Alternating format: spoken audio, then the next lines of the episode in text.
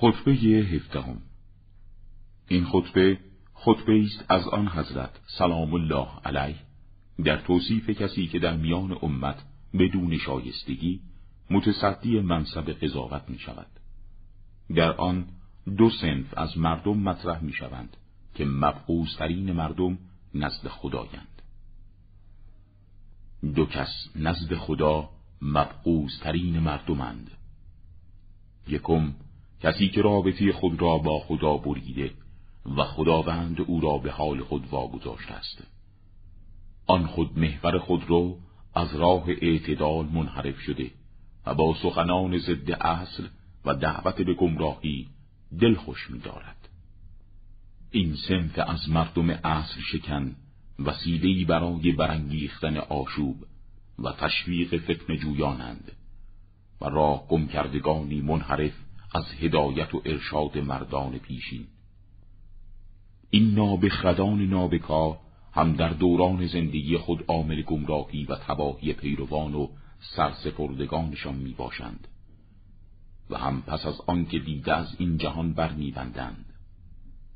اینان بار خطاها و انحراف دیگران را به دوش می‌کشند و گروگان خطاهای خیشند دوم کسی که انبوهی از نادانی ها را در خود جمع کرده در میان نادانان امت برای فریفتن مردم به همه سو می شتابد.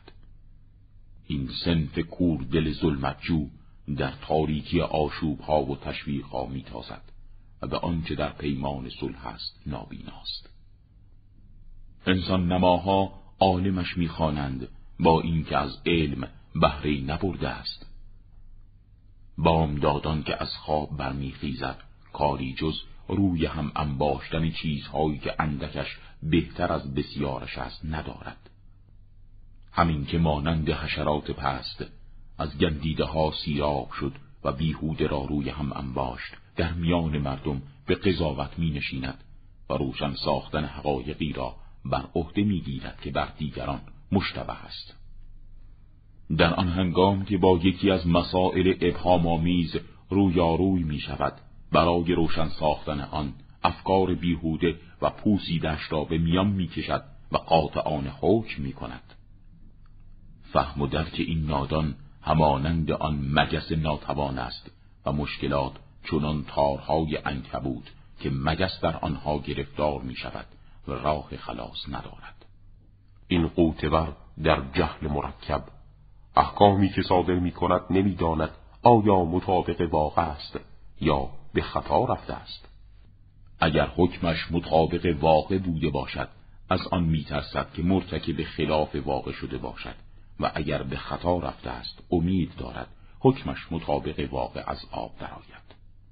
این متصدی ناشایسته قضاوت نادانی است گمگشته در جهالتهای خود و همانند آن شبکور است که در تاریکی مسائل مشکل و ابهامآمیز فرو می‌رود و هیچ مسئله را با مبنای علمی قاطعانه حل و فصل نمی کند.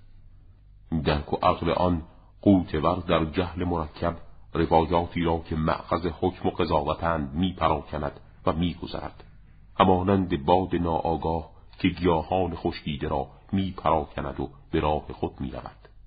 سوگند به خدا این نادان نه در حل مسائلی که به او وارد می شود مورد اطمینان است و نه شایسته مدحی که مداهان درباره او سر می‌دهند او درباره آنچه انکار کرده دانشی را که برخلاف انکار او باشد سراغ ندارد او چنان در لابلای جهالتهایش پوشیده است که هیچ رأی و نظری را برای دیگر صاحب نظران جز درک شده خود نمی بیند.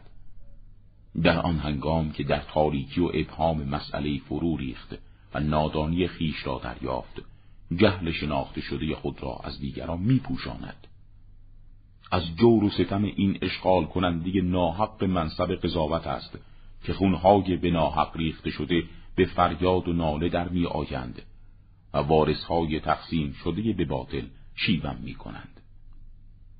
به خدا شکایت دارم از این گروه که نادان زندگی می کنند و گمراه می میرند.